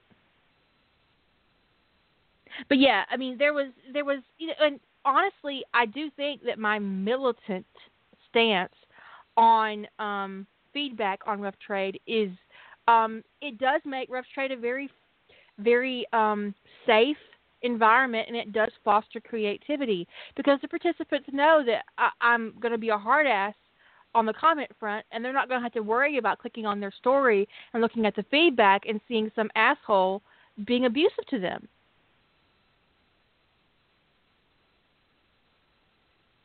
Create um and when you have that kind of safety net like Rough Trade provides, it can it can make it a lot easier to write and to post and to, participate. At least it does for me. Of course, I've been deleting comments wholesale for ten years, so. no, I, I I completely agree. I know some people. I know I've had some people express to me that they would rather have rather see the critical comments or the questions or whatever, but you know, there's. I would say that possibly to probably the minority. Um, and that we can't like and also you never know you never know which question is going to throw you you never know um which which which comment is going to be the one that is too much um i had that experience you know yeah of where you know just just on one set one thing that people weren't getting um what i was doing and i was really thrown by it we deleted a bunch of comments um on my story that year, and um, but I was really just kind of I was really just kind of thrown, um, really off my stride for a little bit, two or three days, over a couple of comments that just really caught me off guard. So. Um, you never know when it's going to be. Usually, it's not an issue. I'm pretty inured to um, most things, uh, but you never know what's going to be the one. You never know, and so because we can't, you know, ha- handle preferences for 70 or 80 different participants, everybody gets the safest environment we can provide. And that's just the way it is. And if that's an issue, then rough trade might not be. If you're a person who really needs critical feedback, like you actually want criticism and da, da, da, during the rough draft process, rough trade is not a good environment for you. No, it's not. You got AO3. It's not what you need if you want your readers to be able to ask questions and to provide you critical feedback, then Rough Trade is not for you, and neither is Wild Hair. And help direct your plot. It's just we're not that we're um we're not a good fit for you, and that's fine. It's it's not a, a judgment. Um, on either side of the fence, we're just not a good fit for you, and that is perfectly okay. There are plenty of other places online. Um, you can make your own website if you want. You know that you can be, um, you can participate in the fandom, uh, but um, there will never come a day where I will change the uh, the rules for rough trade for a single person.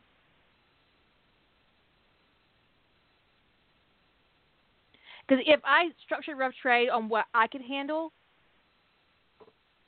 it wouldn't be the safe mean- fostering and um, the safe environment that I currently have. Because I don't care what anybody says about my writing. Delete, delete, delete.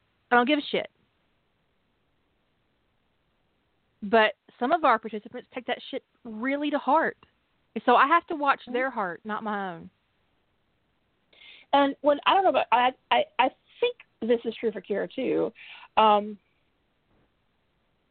but when I say like I don't give a shit what people say, it doesn't mean it doesn't throw me off. It means it's not going to stop me writing. It's not going to change my direction. It's not going to stop me writing. People, there are people who it will. I mean, I there are times that somebody says something that pisses me off and I can't write for two or three days. I have been so mad at a comment that I it will throw me out of writing, and I will be angry Tetrising for like two or three days. I mean, you don't want to see me on a royal story binge for like three days because I'm pissed off, and that has happened. So yes, it can throw me for a few days, but it's not going to change my direction. It's not going to stop me writing.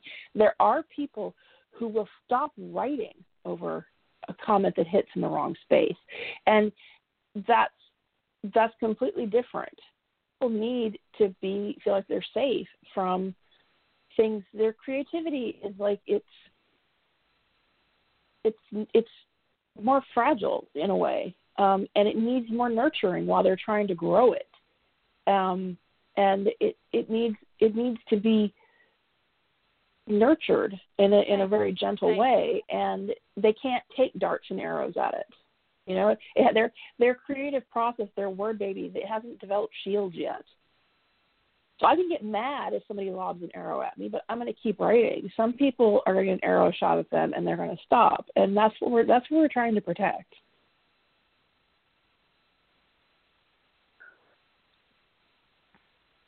make me absolutely furious. I have never had a comment make me change something in my story. Except for those assholes who used to guess my plot. That's a different that's a different breed. They're not trying to be mean. I've never had a troll impact me that way. Um, but sometimes you get some little smart ass who guesses your plot and it's like, "Ah, damn it, no, I have to change my whole plot. I did get some emails about Darkly Lowell. Did it make me change anything about what I did? No.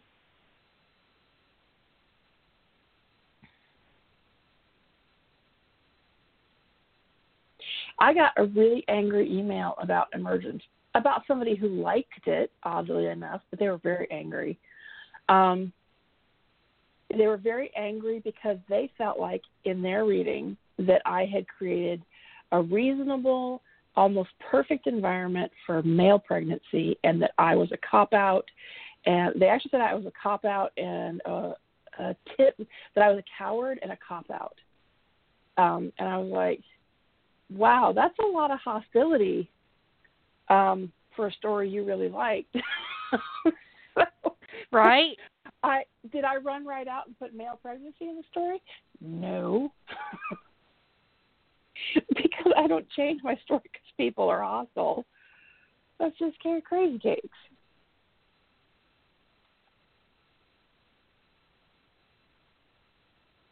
Wouldn't be ass babies. And I actually, the funny thing is, I had a conversation with Kira after I got that comment where I said the funny thing is male pregnancy actually is possible in that universe if the omega stays in their dragon form for the duration of the pregnancy. It would be possible. They have to mate in dragon form and stay in the dragon form because they are intersex in that form.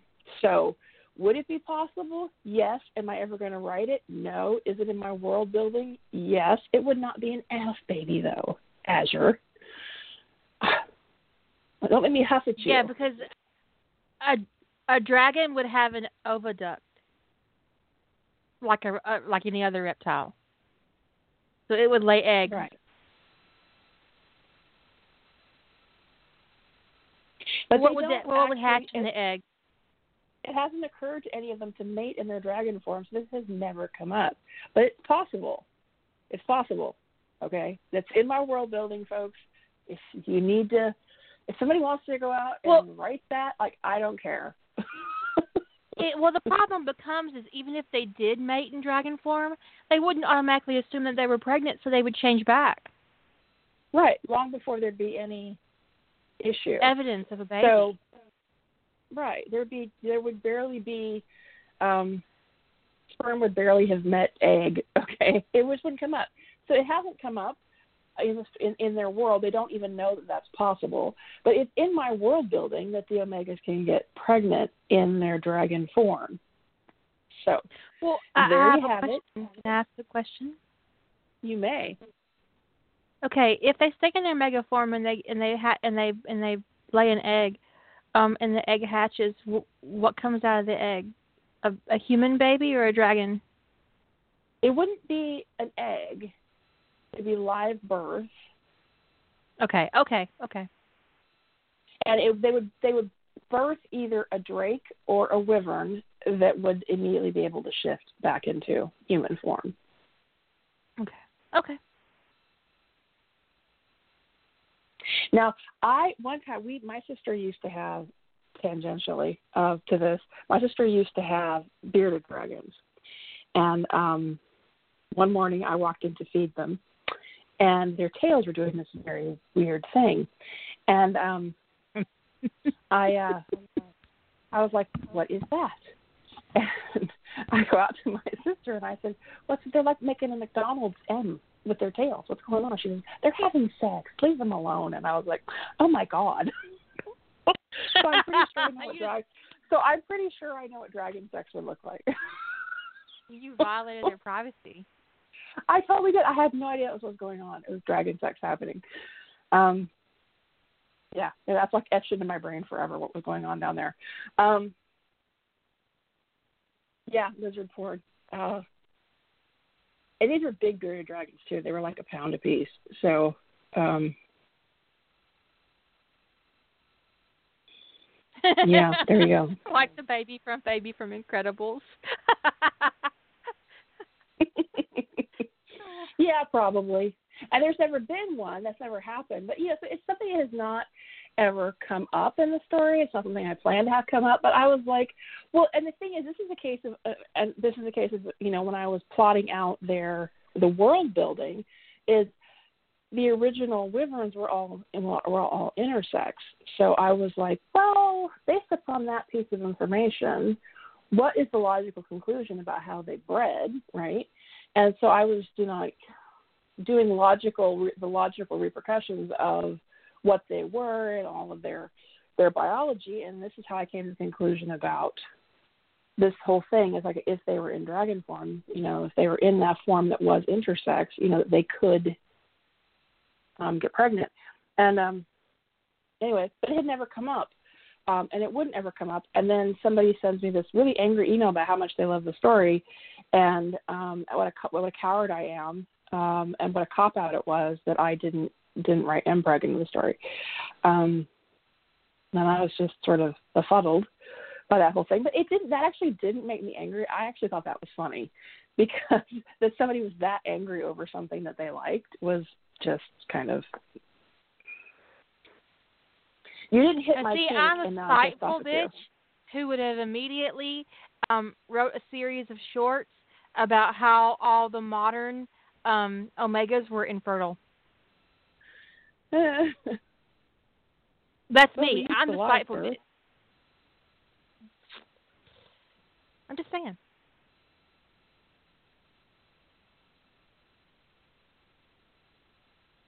But I, you know, so I can I can handle negative comments. I delete them. I don't even think about them anymore. There was a time when I'm like, "Oh, you motherfucker," and I would get all bent up and write about it on Live Journal. But now I'm at the point in my um in in my evolution as a writer because we all continue to evolve. Um, that uh the delete button is just works just as well as the reply button. Because and now there was a comment on my site a couple of months ago that I um I found infuriating. So I responded to um there because what whatever. Uh and um but on the whole, I don't actually grit uh, what people like to call concrit comments anymore because they know it ain't to do them any good and it's a waste of their time, so I'm to delete it anyway. I don't get trolls um, because my comments on my site are members only and my membership is closed, and no one who's currently on my site wants to lose their membership. So they're not being an asshole about it. And for the record, if you're an asshole on Rough Trade, when I saw you off Rough Trade, I'm going to go back over to my site and saw you off my site too. Recently, I saw somebody who um, uh, was being an asshole, fanfiction.net, and I thought I recognized their username. I went over and I found them in my membership. I deleted their membership because I'm not going to be around abusive assholes. They haven't noticed yet. They will. Next time I post a Harry Hermione fic. And they can't comment. Just saying. Those Just saying. I don't I don't get a lot of concrit anymore. I mostly get disappointed. Well, there's there's two classes of people who send me messages for the mostly. Well, there was that one dude who just commented adequate. Period. okay. I was like, okay. uh, I don't know what that is. It was it was, it was sort of very asshole-ish, but it was just adequate. like, all right. Um, I told there's the people who respond and tell him that his feedback was not adequate. I commented on it. I actually that comment was your. I think I said your your feedback colon mediocre or something like that. Um, I think that's all I said. But it's most of the time I delete negative comments, but every once in a while there's some that just are like, well, that needs to go through, just so I can reply to it. Um, but most of a, a, lot of people contact me through. Most people who contact me through my site are not contacting contacting me about my stories. They're actually usually contacting me about something I've said, sometimes on Facebook, sometimes on the podcast or whatever, to yell at me, whatever, or correct me or send me a recommendation of a story pairing that I said I didn't like or whatever. Most of the contact, I'd say 80% of the stuff that comes through my site contact form is responding to stuff I've said on the podcast or on Facebook or whatever. Um, but most of the comments on my actual stories, of the stuff that is arguably negative, most of it is expressing disappointment. I'm, I'm disappointed that you didn't do this, or um, you you it, it it's disconcerting that you went there, that you didn't go there.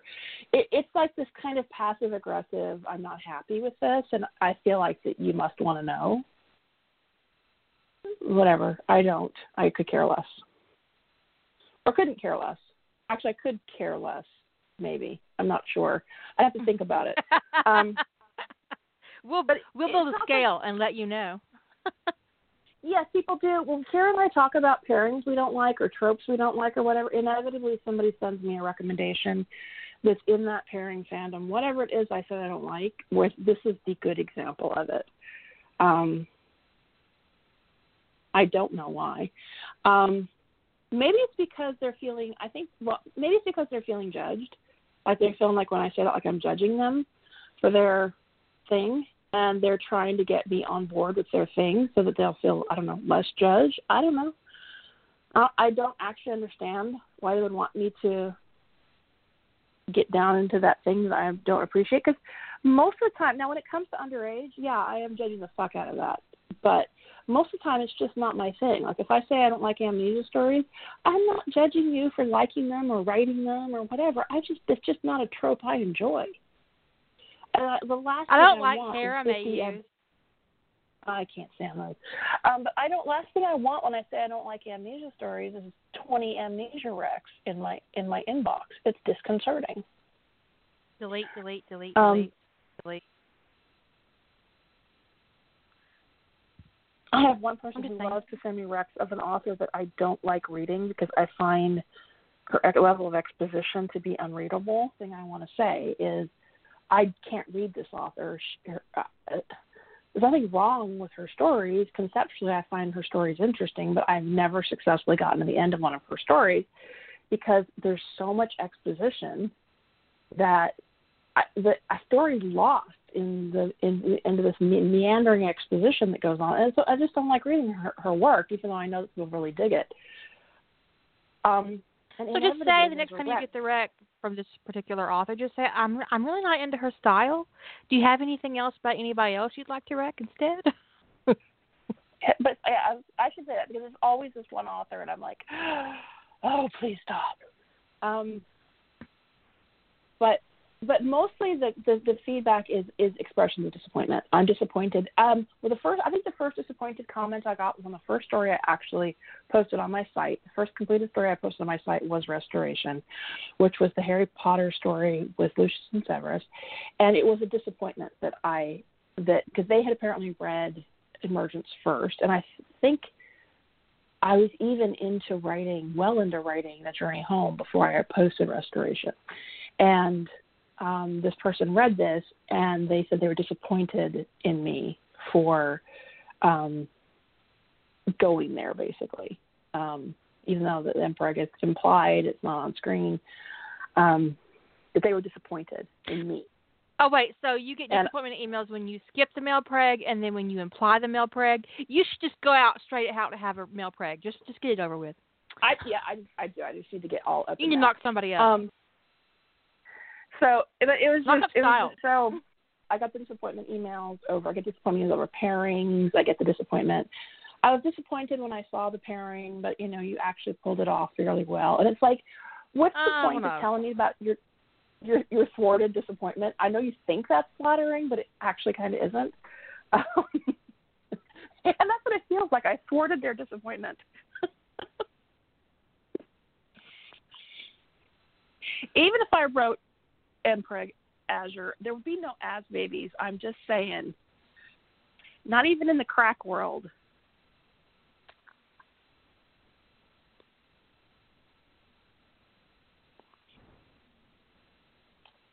But the funny thing is, when it comes to creativity, I don't even find people's disappointment typically gets in the way of my creativity. Um,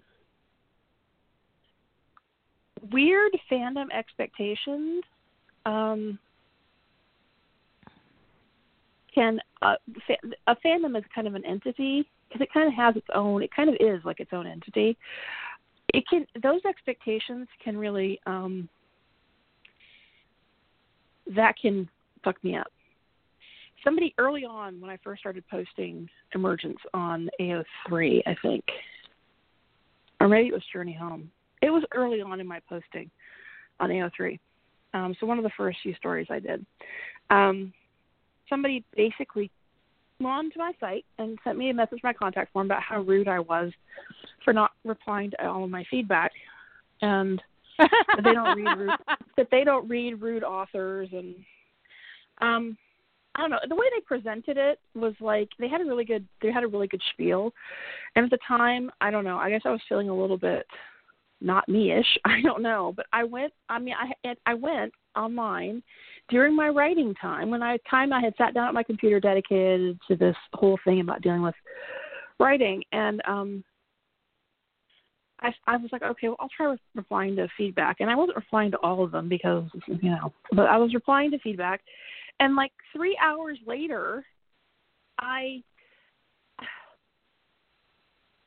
I don't know. I guess part part of that is my own OCD is like just saying thanks all the time. I felt disingenuous by just saying thanks all the time, so I started feeling like I needed to like have some sort of genuine interaction and trying to think of some way to respond to comments different i don't know. It was i cannot tell you how muddled my head was during that two to three hour period. And i i just I, I mean that was my writing time for the day and it was shot and i didn't even get even a mar- small way through the feedback. And i was like i'm not doing this sometimes i get a comment that i want to respond to and i do um I appreciate all of them. I will tell you, I don't always read comments every day. All my comments are filtered because if I'm trying to get something done, I I actually will not go look at my comments folder. So um, I don't always read the comments as they're coming in. Um, because sometimes, you know, if I get pissed off and I really, I know myself, if I get pissed off, I will not write. Period in time when I was getting a lot of comments were pissing me off, I was filtering, for the sake of my own writing, I was filtering And that was part of nurturing my own creativity. I was filtering my comments into a folder and dealing with them when I was in the right frame of mind to do it. So I read them all. Um, but I read them when I'm ready to read them, and I respond to the ones I feel inspired to respond to. Although I appreciate all the positive feedback. Um, I have never responded to all of my feedback. I didn't even know that was a thing when I was on fanfiction.net. And then by the time I had my own site, um, no one has ever called me on it. I've had several people call me on it. I've even seen passive aggressive comments on Facebook about how, you know, I take, and I actually got an argument with somebody about this because they said, I take the time to um, comment on your story and you can't even take the time to say thank you. And I said, You realize that those things aren't equivalent, right? You commenting on my story is not equal to me writing it. There's there's no there's no right? equivalency going. There's no equivalency going. Okay, on. I don't so, care if my story is a thousand words or twenty thousand words. There's no there's no equivalency to you saying thank you, and I liked it to me writing the story. You have not made us equal. So, um, and but yes, I see these passive aggressive comments about, and I'm not going to read rude writers, and I've gotten chewed out about it, and I just there seems to be some group. Is this the NCIS that is, thing? no, no, no, no, no, no. This actually, is this the the this the person I got into it with um, wasn't actually a reader of mine. I don't think. Um, I think their primary fandom of Teen Wolf, and um, I wasn't even I was wasn't even reading Teen Wolf at that time. Um, and they just made this comment about. You know, if people were talking about feedback on on uh, you know you know commenting you know should you expect it somebody actually asked the question should you expect an author to reply to your feedback and um somebody's reply to that was that you know that they find it very rude if they leave a comment for an author and the author doesn't reply um and, and they just they they can't tolerate you know they've taken the time they've so they've taken the time out to comment on their story and it's really rude and i just i just you know those things aren't equal right them writing the story and you you saying you enjoyed it. There's no equivalency between those things.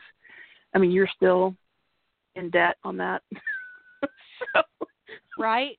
It was just it was just me kind of getting into it. Something was pissing me off, but I've had multiple people I'll tell you tell what, me that you it is spend three months writing, editing, betaing your comment, and then post it on my site, and then I will say thank you. There we go. But until you've got that kind of investment and you've written me a book to let me know how much you liked my book, don't expect me to say thank you for your comment. I appreciate your comment, but I'm not going to waste my time responding to comments. I'd rather be writing. Yeah. Especially if all I have to say is thank you. I do. I, I'm, I'm appreciative. I mean, honestly, the only, the only, the only compensation a fan fiction writer can possibly get is their readers telling them they enjoyed that story. That's it. Feedback is it. That's the only thing. So I, you know, I really appreciate it. And there are times when it's really boosted my morale. Um, you know, I, I, I, and sometimes I just feel like I want to. Sometimes it makes me laugh or whatever, and I just want to respond to a comment, and I do. Um, but in general, sometimes I don't even see a comment until like two weeks after it's left. So whatever. Um, but I had to get over that, you know, because when I first was getting back into, to, you know, when I first did fan fiction, like way back when, my first go around 20 years ago, people had to send me an email. They had to actually write, sit down, and and write an email to me. There was no instant anything. Okay, everything was was nothing was as dynamic as it is now. And so if I got seven comments, it, that was astonishing. And I did respond to all of them because most people don't write you an email and not say anything. You know, they're saying usually something very substantive. So they had something if somebody's going to go to that effort to actually write an actual email it's usually because they have something they really want to say um, about how it affected them. And i've gotten emails that were like three pages printed when somebody got to the end of a story. So um right. I did you know but it wasn't it wasn't a lot right? I would respond but actually sometimes responding to those really long tomes was quite a bit of work, but I was it was very appreciated. But it was a little bit different, and I get back into to there's no expectation, but that's just the way. As far as I know, there's no expectation. That's just the way things happen. And then I get back into fan fiction again um, in 2013, and people are telling me that it is the accepted behavior. This is what you do. If somebody comments on your story, you're supposed to reply. Um, and I was like, okay. And so I was a little befuddled at first, but I'm like, this doesn't work for me. This doesn't work for me, and I'm just not going to do it. So I had to kind of turn that voice off. Um, I've had to take writers aside on rough trade and tell them they don't have to do that. Um, when you're on rough trade, it's no excuses. You don't, you don't owe your readers any sort of um, communication during the process. Um, you don't have to say thank you to their comments. You don't even actually have to read their comments. Readers are guests on Rough Trade, and they're not even honored ones. I'm just being for real. The writer is the VIP on Rough Trade. And I would kick off every single reader on Rough Trade. And would I would not even feel remotely upset about it.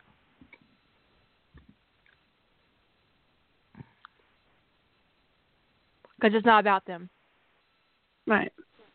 And now there are And some don't owe them authors who want to who want to say thank you to every comment, and that's fine. I just think I don't feel like that if I'm saying just thank you to every single comment, I'm basically it's I don't know. It just doesn't. It doesn't seem sincere, does it? No, if it's always the same exact response, it just doesn't feel like there's anything, any more investment in it than saying nothing. So I'm just not going to, you know, and like I said, there are times when things get really backed up on my site. Um, I've had as much as Lady Holder mentioned she can get backed up. There was one time I went and I got to clear out the comments I haven't approved. There were 200 of them that I hadn't approved because I hadn't looked at them in so long. Um, and I probably wound up with some good ones permanently deleted because my spam filter catches good comments sometimes. I don't know how it does that, but there are actual real comments in the spam. And um um they get that purged after 30 days. So, you know, if I go more than 30 days and so this has happened where I go 30 days at least without reading comments. Um and I know that sounds weird to some people, but this is part of the topic is that I know what can fuck up my creativity. I know what I need to do to nurture myself and nurture the creativity. And sometimes that means cutting off any voices about what I'm writing, including the positive ones. Because you don't, can't, you don't know what you're going to get, and sometimes the unknown is just it's not the risk. If I'm like, I really want to get this done, and I really want to work on this, and sometimes I'm writing when I'm not in a good place emotionally, and I know myself, and I know that's the time I need to not let that outside voice in, and um, so that's what I do. That's what I, I think it's a very anybody to do. healthy um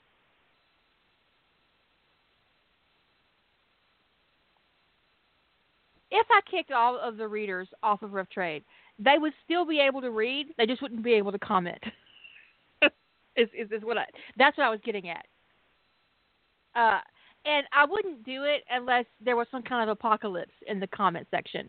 And um, I'm just saying that it's on the table because writers at Rough Trade.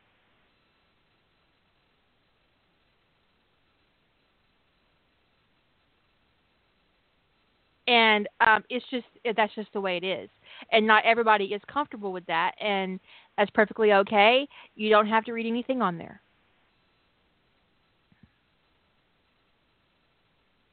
I have plenty of readers who read my stuff on a regular basis who do not read my work on Rough Trade because um, because uh, they don't like rough drafts or they don't want to read a work in progress, and so they wait for it to hit my site. And I have absolutely no problem with that. None. And I have some readers who think they'd like to read my grocery list. I have a mild problem with that. I will say that I'm actually not interested in your grocery list because sometimes there's awesome things you come into your store that are not on my diet, and I just don't want to hear about it.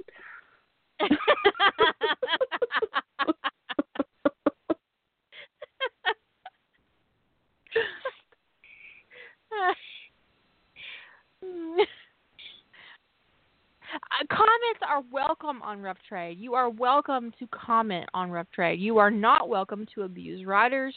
You're not welcome to ask questions. You're not welcome to nitpick or offer suggestions for somebody's plot. You absolutely can say, "Holy shit, I love that." That is welcome on Rough Trade. And I cannot tell you It, it, sometimes it would be that appreciated. that exact comment right there. Holy shit, I love that. Um, just that honest reaction is so gratifying. Um, it doesn't have to be eloquent. It doesn't have to be insightful. I know people think they have to be insightful with their feedback. No, just be genuine. Just even if you're just saying thank you, I really, you know, that made my day, or thank you, I really love that, or just thanks, whatever. That's it. That's all it takes. And some author out there, you're going to make their day with, oh my god, I love that. Because it is And it's genuine, not- and it- that is super important. Yes, it doesn't have to be well crafted or insightful or thoughtful. It just has to be it has to be supportive and the more genuine the better. I am low on meat and cheese. The milk is absolutely fine. I have two and a half gallons. My husband likes to drink a lot of milk. Um, we're down to a minute. Uh, it's it's what it boils down to is that um, you you have to protect the writer in you, and um, if that means you don't read feedback, um, if that means you don't allow feedback, that is perfectly reasonable. Um, if you have to have a hundred works in progress to be comfortable, that's perfectly reasonable. If you get stuck on a project and you need to work on something else to get your juices flowing, that is perfectly reasonable and acceptable. Um, we but we're out of time, so we gotta go. Say good night, Julie. Good night everyone.